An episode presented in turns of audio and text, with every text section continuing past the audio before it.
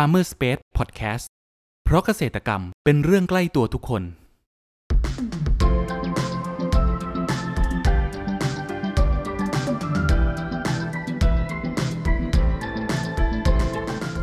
สวัสดีครับ ขอต้อนรับเข้าสู่รายการพันนานารายการที่จะทำให้คุณผู้ฟังได้สำรวจ และทำความรู้จักผลผลิตทางการเกษตรชนิดต่างๆ จากการสัมภาษณ์ผู้ผลิตไทยโดยตรง วันนี้อยู่กับผมนัทนัทพงศ์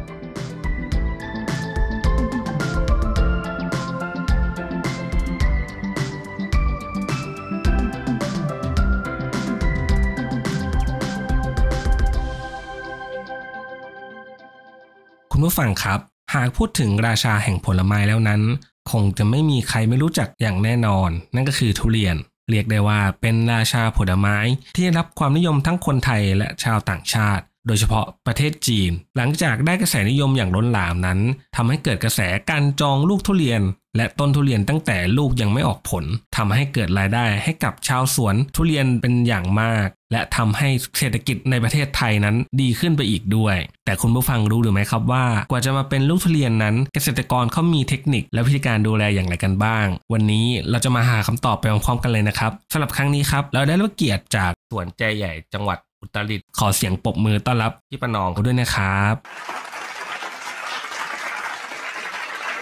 ครับก่อนอื่นอยากให้พี่ครับ แนะนำตัวเพิ่มเติมให้กับคุณผู้ฟังได้รู้จักหน่อยครับค่ะพี่พี่ประนอมใจใหญ่ค่ะ เกษตรกรจังหวัดเอ่ออำเภอรับแลจังหวัดอุตรดิตถ์อะค่ะครับ ผม อืมพูดถึงทุเรียนนะครับ พี่ประนอมทำไมพี่ประนอมถึงสนใจมาปลูกทุเรียนได้ครับที่สวนครับ คือเดิมแล้วจังหวัดอุตรดิตถ์อำเภอรับแลเนี่ยจาก พื้นเพเดิมเลยเนี่ยอ่าจากคุณพ่อรุ่นแม่มาเนี่ยก็ที่นี่อาจจะเป็นการปลูกทุเรียนแต่ว่าทุเรียนสมัยก่อนก็จะเป็นทุเรียนพื้นบ้านทุเรียนพื้นเมืองอะค่ะอือ่ามแล้วก็หลังหลังๆมานี่ก็ก็จะมีการอนุรักษ์พันธุ์พื้นเมืองที่ว่าเขานำมาประกวดได้คือทุเรียนพันธุ์หลงรับแลหลิงรับแลค่ะอ๋ออ่าแล้วจะใช่ค่ะ ก็คือเป็นเป็นสองสายพันธุ์นี้เลยหลงรับแลกับดินรับแลค่ะ ค่ะ ที่เป็นสายพันธุ์อ่าอัตลักษณ์ของที่ทุ เรียนหลงรับแลกับหลิงรับแลเนี่ย คือขึ้นตอนเนี้ยได้จดอ่าทะเบียนขึ้นของกรมทรัพย์สินทางปัญญาค่ะ อืมอืมก็คือเป็นอืมเป็นสินค้าค่ะ GI GI ประจำครับจดตรา GI ค่ะ แต่ว่ารับแลอุตรดิตถ์เนี่ย เนื่องจากว่าจากผลผลิตที่ออกมาแล้วเนี่ย คือพืชเศรษฐกิจที่ว่ารองรับที่เราสามารถส่งไปขายได้ที่ต่างๆ แล้วส่งออกได้เนี่ยก็จะเป็นพันธุ์ทุเรียนหมอนทองหนักๆเลยก็ที่ทุเรียนที่รับแลเนี่ย ก็จะเป็นหลักเลยตอนเนี้ยก็จะเป็นทุเรียนพันธุ์หมอนทอง แล้วก็ลงมาก็จะเป็นของรับแลรับแลแล้วก็พันธุ์อื่นๆเสริมบ้างนิดหน่อยอะค่ะ อ๋อแต่ว่าที่ที่สวนของพี่หลักๆ คือเป็นหมอนทองเลยใช่ไหมครับ ใช่ค่ะ ใช่ค่ะอ๋อแล้วพูดถึงวิธีการปลูกครับพี่ประนอม ปัจจุบันที่ที่สวนของพี่เองเนะครับการมีมีวิธีการปลูกทุเรียนยังไงบ้างครับ ช่วยเล่าให้ฟังหน่อยครับ วิธีการปลูกทุเรียนช่วงตอนนี้เลยนะคะ ถ้าปัจจุบันตอนนี้ถ้าพูดถึงตอนนี้นะคือว่าก่อนที่เราจะปลูกเนี่ยก็จะมีการเตรียมดิน ถ้าเป็นพื้นราบ ก็จะมีการนำดินอ่าที่เป็นดินร่วนซุยดินแดงที่จากภูเขาอะค่ะ ครับ อ่า ดินที่เขาคือบางพื้นที่เขาปรับพื้นที่เป็นเนินเป็นนั่นเพื่อจะปลูก บ้านอะไรอย่างเงี้ยนะคะเขาก็จะนำมีรถที่ว่า เราสามารถสั่งให้ดินเขามาทำเป็นโค้งให้เราได้อย่างเงี้ยค่ะอืมทำโค้งขึ้นก่อนค่ะ หลังจากนั้นก็จะมีการเดินท่อระบบน้ำอืมแล้วก็เตรียมเตรียมหลุมที่จะอยู่บนเนินโคกอะค่ะครับผสมปุ๋ยผสมอ่าปุ๋ยหมักอะไรอย่างเงี้ยค่ะ ครับผม แล้วก็เตรียมก้าพันธุ์ปลูกก็จะมีสองวิธีนะคะ คือวิธีหนึ่งก็จะมีอ่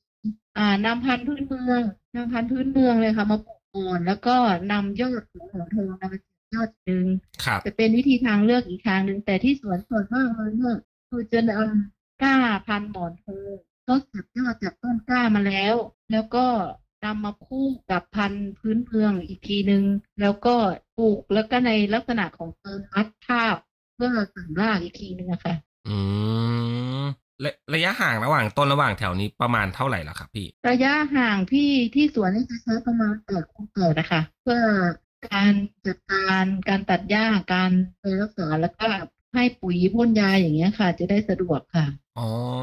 คือเดิมเดิมเดิมทีเนี้ยพื้นที่ของพี่เป็นแบบพื้นที่ชันเลยไหมครับ อยู่อยู่ใช้เรียกว่าอยู่บนแบบตีนเขาเลยหรือเปล่าครับพี่ แต่ก่อนที่ปลูกสวนที่ว่าเก็บเกี่ยวตอนเนี้ยค่ะ ก่อนรุ่นพ่อรุ่นแม่นั่นจะเป็นปลูกบนเขาเลยดังนั้นส่วนส่วนมากเราจะวัดแบบตรงเป๊ะๆเลยไม่ได้ว่ามันจะแปดแปดนะคะเพอ๋อราะมันเป็นเนินเขาชันเนาะเราก็จะดูทำเลที่ว่าพยายามที่จะให้มันเป็นแถวเป็นแนวได้มาก ระยะก็อาจจะแตกต่างกันนิดนึงไม่ได้ตรงเลย แต่ว่าตอนเนี้ยเมื่อเราปรับมาปลูกในพื้นล่างพื้นล่างที่ว่าแต่ก่อนเคยเป็น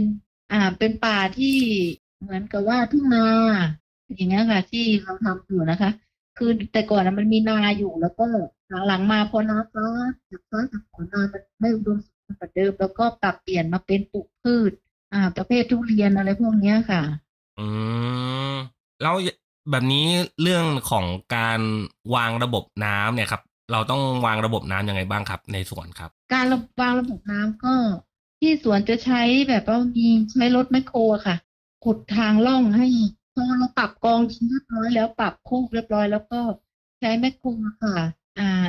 ตีตารางว่าเราจะกะประมาณว่าปูประตูเปิดปิดน้ำของเราจะมีเข้าช่องไหนอะไรยังไงอย่างเงี้ยค่ะส่วนระบบน้ำที่ใช้ในสวนนี่ก็จะเป็นขุดเจาะบ่อบาดาลนะคะ แล้วก็ผันขึ้นมาลงสระสระน้ำที่ขุดไว้รองรับ แล้วก็ให้มันพักน้ำเพื่อให้กินแล้วก็ธาตุอาหาร เสร็จแล้วก็ จะสูบจากสระนะขึ้น เป็นบกไปอยู่บนที่เนินสูงอืมเป็นอ่า ที่โดนสูงที่เราทำท่อเก็บกักน้ำไว้แล้วก็ปล่อยลงมาเป็นสปริงเกอร์เนี่ยค่ะอืมลงสู่ต้นอีกทีนึงอะค่ะ ครับ ก็คือใช้ใช้เรียกว่าใช้น้ำบาดาลที่เจาะมา แล้วก็มาใช้เป็นค่ะเป็นประโยชน์ต่อ ค่ะ แล้วก็ผ่านลงสระน้ำเสร็จแล้วก็อ๋อใช้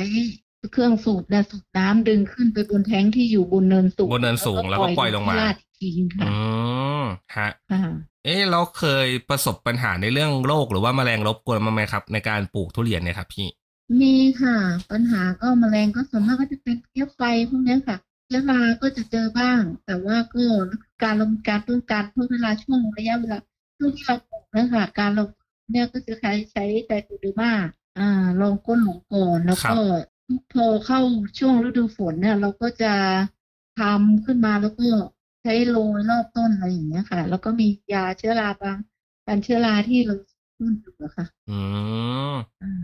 แล้วอย่างที่สวนพี่นี้ปลูกไปประมาณกี่ปีถึง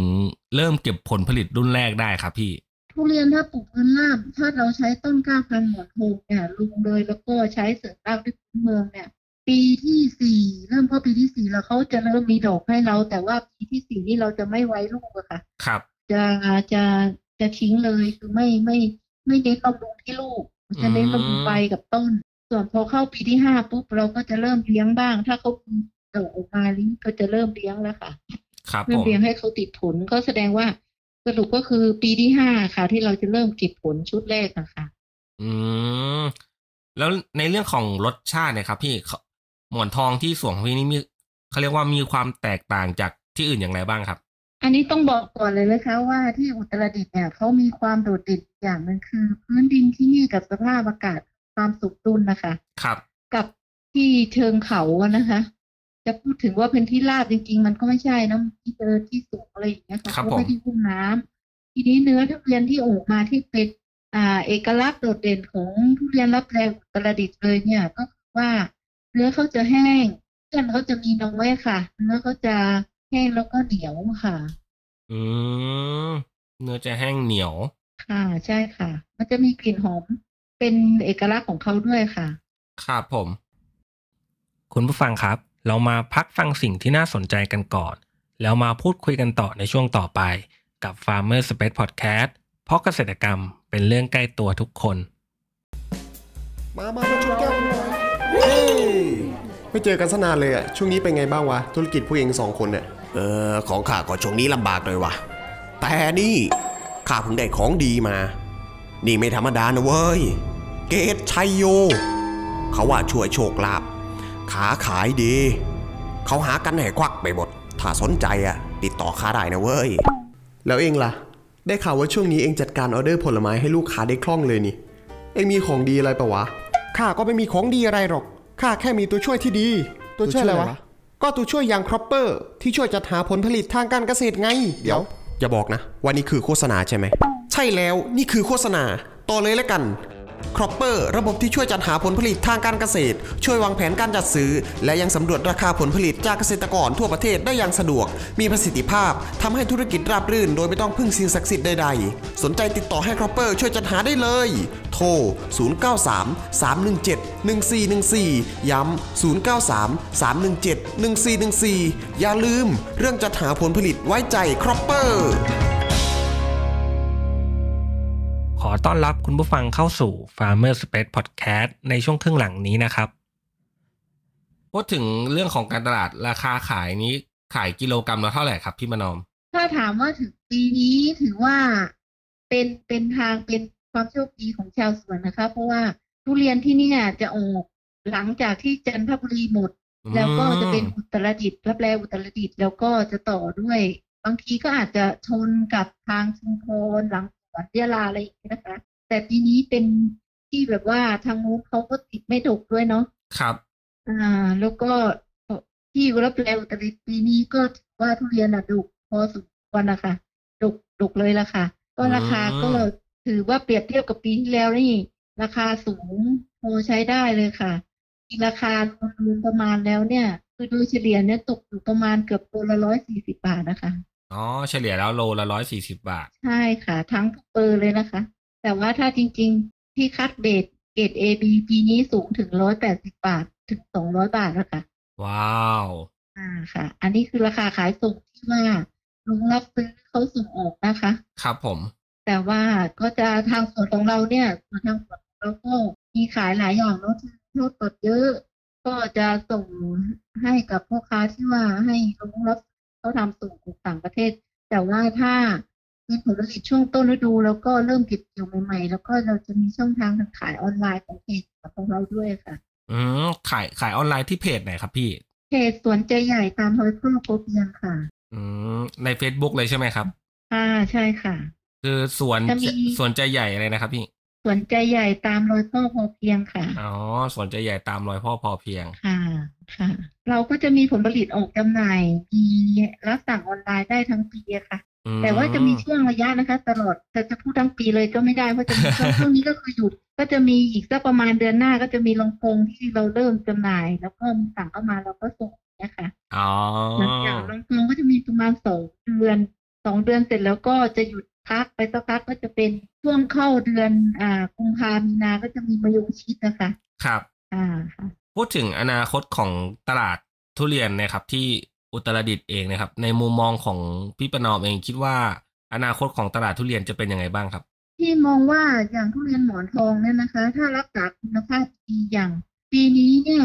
ถือว่าทุเรียนอุตรดิตถ์มันเป็นที่โอกาสด้วยนะฟ้าฝนอำนวยด้วยนะคะ ครับอ่าคุณภาพของเราดีมาก แล้วก็โรคแมลง พวกที่ว่าแต่ก่อนเนี่ยจะเจอพวกหนอนเจาะเมล็ดเยอะมาก แต่ว่ามาปีนี้เนี่ยคือการเข้ามาส่งเสริมของอกรมส่งเสริมการเกษตร ที่เขาเข้ามาช่วยแนะนำช่วยให้เกษตรกรเนี่ยได้ปรับปรุงแล้วก็แก้ไขเรื่องปัญหาเรื่องหมอนพวกเนี้ยปัญหาหนอนเนี่ยก็เกิดน้อยลงพอปัญหาเกิดน้อยลงปุ๊บเนี่ย ราคาของเราทีนี้เพราะว่า เวลาเขารับซื้อไปแล้วเนี่ยเขาสั่งส่งไปจีนอะไรอย่างเงี้ยปัญหามันเกิดน้อยอะค่ะฮะราคาก็ถือว่าไม่ตกต่ำแล้วก็คิดว่าเกษตรกรอะ ก็เริ่มปรับเปลี่ยนพฤติกรรมที่การทำสวนแบบว่า แต่ก่อนนี่คือ คือความรู้ก็ยังไม่ไม่ค่อยจะนั่นนะนะคะแต่ในหลังๆมานี้ก็คือปรับเปลี่ยนการให้ปุ๋ยให้ยาแล้วก็การที่เราได้อ่าทำการอ่าใช้ปุ๋ยใช้ยาตามมาตรฐานของกรม วิชาการเกษตรที่ครับเขาเข้ามาควบคุมแล้วก็มาแนะนำให้กับไอโอให้ทำใบรับรองอ่าผลผลิตสินค้า GMP GAP อะค่ะ ครับผม ก็คิดว่าต่อไปอนาคตเนี่ยเพียนหมอนทองของจังหวัดตราดเนี่ยน่าจะราคาไม่ตกต่ำแล้วก็สามารถส่งออกต่างประเทศโดยขึ้นชื่อของจังหวัดตราดได้ค่ะ อืม ถ้ามีคุณผู้ฟังที่ฟังเราคุยกันนะครับ แล้วแบบ เอ๊ะอยากจะลองปลูก ทุเรียนดูบ้างเนะครับ พี่มานอมจะมีคำแนะนำและข้อควรระวังอะไรสำหรับมือใหม่ในการลองปลูกดูบ้างครับ คือครั้งแรกเลยถ้าลองปลูกเนี่ยนะคะ คิดว่าสิ่งที่เราควรจะศึกษาก่อนเนี่ยคือ ดินในพื้นที่ที่เราจะปลูก เพราะว่าดินในลักษณะแต่ละที่เนี่ยมันไม่เหมือนกันครับ ต้องศึกษาดูก่อนแล้วก็น้ำที่เราใช้เนี่ยค่ะ มันมีค่าของ pH อะไรอย่างเงี้ย ต้องดูว่าต้องมีเครื่องวัดดูว่าของเราจะ จะใช้ได้กับไม่ใช่ว่าจะปลูกได้ทั่วไป เหมือนกับว่าดินทรายดินอะไรอย่างเงี้ยค่ะอืมบางครั้งมันก็จะไม่ได้ผลเพราะว่าถ้าเกิดเราว่าอยากปลูกพืชบางชนิดเนี่ยมันไม่ได้สามารถที่ว่าจะปลูกได้ทั่วไปอะค่ะ ครับค่ะ ถ้าสมมุติว่าดินเราไม่พร้อม แต่ก็ก็ต้องลองศึกษาดูอะค่ะ ในลองดูใน Google หรืออะไรก็ได้คือบางทีอะมันจะมีการปรับปรุงดินให้เราได้อืใช่ไหมคะมครับผม แล้วในอนาคตเนี่ยครับพี่ประนอมเองจะขยายธุรกิจในส่วนของตัวเองเนี่ยส่วนผลไม้ในปัจจุบันที่ปลูกหลายๆพืชนะครับไปไปต่อในทิศทางไหนบ้างครับ คืออนาคตนั่นเหรอคะที่นี่อย่างที่สวนเนี่ยตอนนี้พืชหลักๆ ก็มีหลักเลยก็จะเป็นทุเรียนจากลงมาก็จะเป็นมะยงชิดคิดว่าถามว่าจะตัดตรงไหนทิ้งไหมคือเราคงไม่เลือกที่จะตัดคือว่ามันจะไม่ตามกระแสว่าทุเรียนดีแล้วจะต้องไปเอาวัน ออกแล้วมาปลูกอันเนี้ยครับมันเป็นความเป็นเป็นคือคงไม่คิดแน่เรื่องแบบนี้นะคะ เพราะว่าเรามองออกไปข้างหน้าอะค่ะ ว่าผลไม้ทุกอย่างมันมีคนบางคนชอบทุเรียนบางคนชอบแบบนี้บางคนชอบแบบนี้อย่างเงี้ยค่ะอืส่วนตอนมเนี้ยเน้นเลยจริงๆ ก็คือจะมีทุเรียนจากรองลงมาก็จะเป็นมะยงชิดครับที่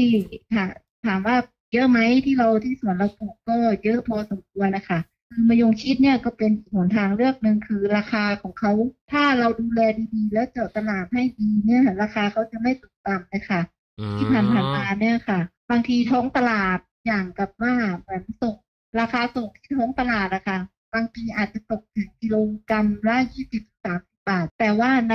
ในในเกรดที่เราคัดและสามารถดูแลผลผลิตของเราให้ที่อย่างเงี้ยค่ะ ในผลิตของเราแต่ละปีเนี่ย จะไม่ต่ำกว่าร้อยห้าสิบบาทนะคะ ครับอืค่ะมก็คือจะเก็บพวกผลไม้ต่างๆ ที่เราปลูกไว้เนี่ย ยังเก็บไว้ต่อแล้วก็เดี๋ยวจะขยายผลไม้อื่นๆ เข้ามาเสริมเพิ่มเติมบ้างใช่ไหมครับค่ะค่ะครับผมครับ ก็สุดท้ายนะครับ อยากให้ฝากช่องทางการติดต่อของสวนนะครับ พี่ประนอมว่าอยู่ที่ไหนแล้วสามารถติดต่อได้ตามช่องทางไหนบ้างครับค่ะ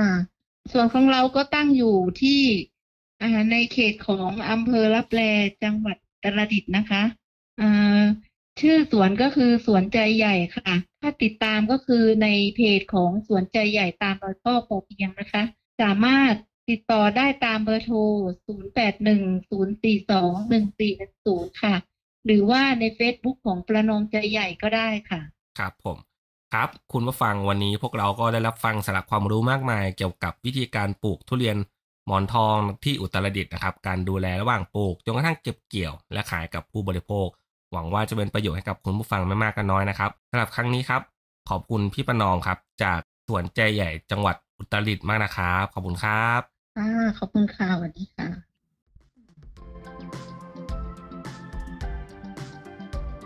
คุณผู้ฟังคนไหนสนใจหรืออยากสอบถามรายละเอียดเพิ่มเติม สามารถแสดงความคิดเห็นผ่านช่องทางที่คุณผู้ฟังกำลังรับชมอยู่ได้เลยนะครับ หรือหากใครสนใจหาซื้อผลผลิตทางการเกษตร จากฟาร์มเกษตรกร ก็สามารถติดต่อเราได้ที่เบอร์ 0933171414 แล้วพบกันใหม่กับ Farmer Space Podcast ใน EP ถัดไปเร็วๆนี้ เพราะเกษตรกรรมเป็นเรื่องใกล้ตัวทุกคน สวัสดีครับ